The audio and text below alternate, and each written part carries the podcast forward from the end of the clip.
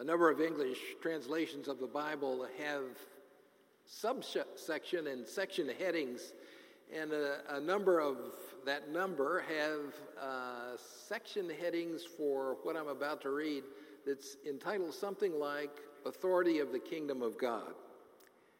Now, according to the dictionary, authority just means it's a rightful power that's given to us. But reality is that just because we're given power doesn't mean that people respect it or understand it. If you don't believe that, all you've got to do is ask a classroom teacher or a youth worker. Simply because we've been given power, we have to use it rightly. When Jesus used his God given power, it often sailed right over the heads of his friends and neighbors. When he fed thousands with a few loaves and fish, they missed the point completely. When Peter recognized that Jesus was the Messiah, the other disciples missed the point completely. When Peter, James, and John saw Jesus shining like the sun on a mountaintop, talking with Moses and Elijah, they missed the point completely. When Jesus heals a demon possessed boy, even though his disciples could not, the whole crowd missed the point. The kingdom of God is not just about having been given power, but the kingdom of God is about using that power, that God given power, as graciously as it's been used with us and with forgiveness. That power is the power to start fresh. Our scripture reading begins in a conversation among Jesus and his disciples. Then Peter came to Jesus and asked, Lord, how many times shall I forgive my brother when he sins against me? Up to seven times? Jesus answered, I tell you, not seven times, but 77 times. Therefore, the kingdom of heaven is like a king who wanted to settle accounts with his servants. As he began the settlement, a man who owed him 10,000 talents was brought to him. Since he was not able to pay, the master ordered that he and his wife and his children and all that he had be sold to repay the debt. The servant fell on his knees before him. Be patient with me, he begged, and I'll pay back everything. The servant's master took pity on him, canceled the debt, and let him go. But when that servant went out, he found one of his fellow servants who owed him a hundred denarii. He grabbed him and began to choke him. Pay back what you owe me, he demanded. His fellow servant fell to his knees and begged him, Be patient with me, and I'll pay you back. But he refused. Instead, he went off and had the man thrown into prison until he could pay the debt. When the other servants saw what had happened, they were greatly distressed and went and told their master everything that had happened. Then the master called the servant in. You wicked servant, I canceled all that debt of yours because you begged me to. Shouldn't you have had mercy on your fellow servant just as I had on you? In anger, his master turned him over to the jailers to be tortured until he should pay back all he owed. This is how my heavenly Father will treat each of you unless you forgive your brother from your heart. The word of the Lord. Well, forgiveness is difficult even for kids, and it doesn't get any older as we do. It's just plain hard work. As kids, we can literally see the need to forgive on somebody else's face. We can see the tears roll down the cheeks. We can see the, the rosy glow spread from cheeks to ears when anger takes over. And we know that something is not quite right. And as kids, even deep down inside, somehow intuitively, we know that forgiveness can somehow put us back on the right track. Now, there are times that all of us have been asked to go through or made to go through the motions of forgiving, and the motions are often forced upon us. I wish I could count all the times that a parent or a grandparent or a teacher said, Russell, you need to forgive so and so. Or even better, so and so needs to forgive you. Well, the way that usually went if I had to forgive somebody else was kind of like this. Well, I forgive you. Um, uh, can I go outside now? I've done it. It's over. Nothing really changed. Somehow, forced forgiveness doesn't feel right. It's somebody else's idea and not ours. We mumble our way through it and we pick up where we left off, usually exactly where we left off. And things are really not any different for us or for the other person. After all, it's somebody else's idea, not ours. Real forgiveness makes things different. Forgiveness is the heart of the good news. The past is still there, it's still real, but you and I are no longer tethered to it. Now, some of Jesus' contemporaries who were teachers of the law saw acts of forgiveness in legal terms. In their view, forgiveness was something that you did in order to be deemed righteous by those around you. And there were certain expectations of how many times you had to forgive in order to be deemed a righteous person. Generally, the expectation was three. If somebody else wronged you or offended you three times, you were obligated to forgive them three times. If they wronged you or offended you a fourth time, you were not obligated to forgive. The underlying logic is almost like uh, relational economics. If someone wrongs you three times and you forgive them three times, then it's pretty clear that nothing is changing. So to keep on forgiving is simply wasted time and effort. Isn't that how it sometimes feels today when you and I try to put our faith into practice? Maybe that's why Peter voices a question that sometimes crosses my mind and it may have crossed yours as well. Lord, how many times shall I forgive my brother when he sins against me?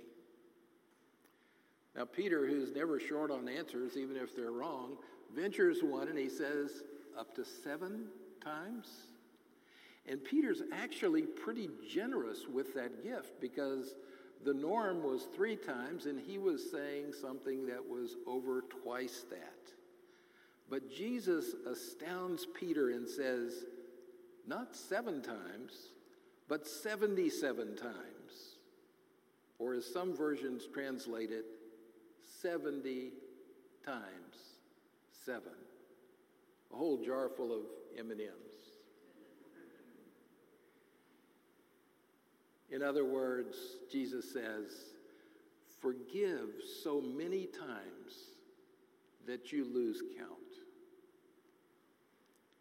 Now, to illustrate his point, Jesus tells a story about two servants who handle their debts in two very different ways. Scholars have looked back and tried to find ways to put dollar figures on these two debts that were owed. And they, they came up short, mainly because we don't have any accurate records of what exchange rates and values for precious metals were that went back to the first century. But people have ventured some guesses, and the guesses, at least some that I've read, have varied on the larger debt anywhere from $12 million in today's terms to a billion dollars. One contemporary translation of the Bible um, tries to capture the sense of disparity between those two gifts by saying one man owed 50 million silver coins, the other owed 100. The point is, the difference was huge. And the man who owed the, the larger of the two debts owed so much that he literally found there was no way that he could come up with the money to pay it off. He couldn't even come up with the money if he sold members of his family into slavery. Now, I was looking for another way to put a measuring stick alongside this debt. And in another part of the Bible, it tells us that when King David made a gift for the building of the temple, the gift that he made consisted of 10,000 talents of precious metal, the same as what this first servant owes his master. Some of us have probably experienced the desperation of realizing that there's not enough money on earth to buy us out of the mess we're in. And that's how it was with the first servant. Now, by comparison, the second servant, the one who owes relatively little, that is pretty easy to quantify because we've got a, an idea of what wages were in that day, and he owed the equivalent of about three months' manual labor. When the king cancels the debt of the first servant, he really gives him two gifts. The first gift, the obvious gift, is that he gives him money. The slate is wiped clean, no more debt. But the other gift, the less obvious gift, and maybe the more important gift, is the king gives him his freedom. Because there's something in this transaction that's very subtle, but the master chooses to refer to the gift as a loan rather than a theft. And when he refers to the gift as a loan, he's exercising his prerogative as a master to write off the loan. And so when he writes off the loan, all of a sudden the playing field is level again. The two are on equal footing. The relationship is reset and restored. You and I are to be generous with forgiveness. But at the same time, forgiveness is not something that is intended to be thrown around like Mardi Gras beads. You know, it's fun to do, but that's not a good thing for forgiveness. In a great book called The Art of Forgiving, the author names some important considerations for forgiving. He says one is that forgiveness is for people, not for institutions. It wouldn't make sense, and nothing would change if I were to forgive the city of Dallas for sending me a huge water bill. Everything would be the same. Forgiveness is for what people do, not for what people are. It changes nothing for me to forgive someone for being terribly disorganized. Forgiveness is for those who wound us or do us wrong, not for those who simply bug us. It changes nothing for me to forgive somebody for constantly telling me corny jokes. But neither is the goal of forgiveness getting back together, turning back the clock, or picking up where we left off. Sometimes that's just not possible. Maybe the person who hurt you or did you wrong is no longer around. Maybe they died, maybe they moved, maybe they moved on. Maybe it's unsafe to be around them. Forgiveness, though, allows us to leave the past in the past, at least emotionally. One counselor describes the past as a gigantic, unmoving rock, and that we often find ourselves tied to that rock by our nerves. And the harder we try to move forward and move away from that rock, the more thinly stretched our nerves become, and the more painful life seems. Forgiveness allows our overstretched nerves to loosen their grip on that big rock, which is the past. And sometimes forgiveness just needs to wait. Things need to cool off. As one Christian writer puts it, when forgiveness puts you in a position of being one up in a superior place, the generous one, the giver of freedom, don't trust it. Don't give it. And don't accept it. That's not forgiveness, it's sweet, saintly revenge.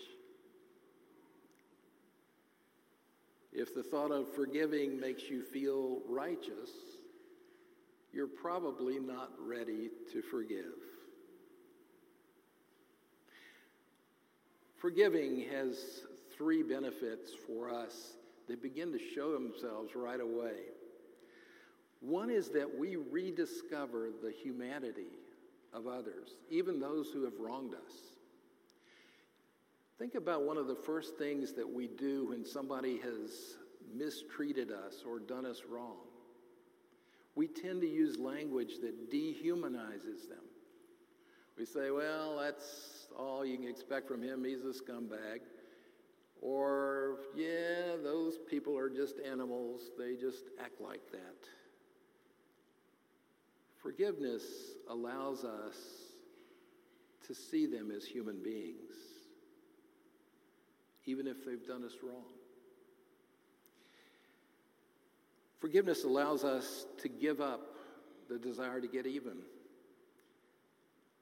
Getting even wants revenge, and usually revenge plus just a little bit more for good measure. Forgiveness is different. We can forgive someone and still expect and work for justice, but we can let go of revenge. And finally, we can revise our feelings, even feelings about the past.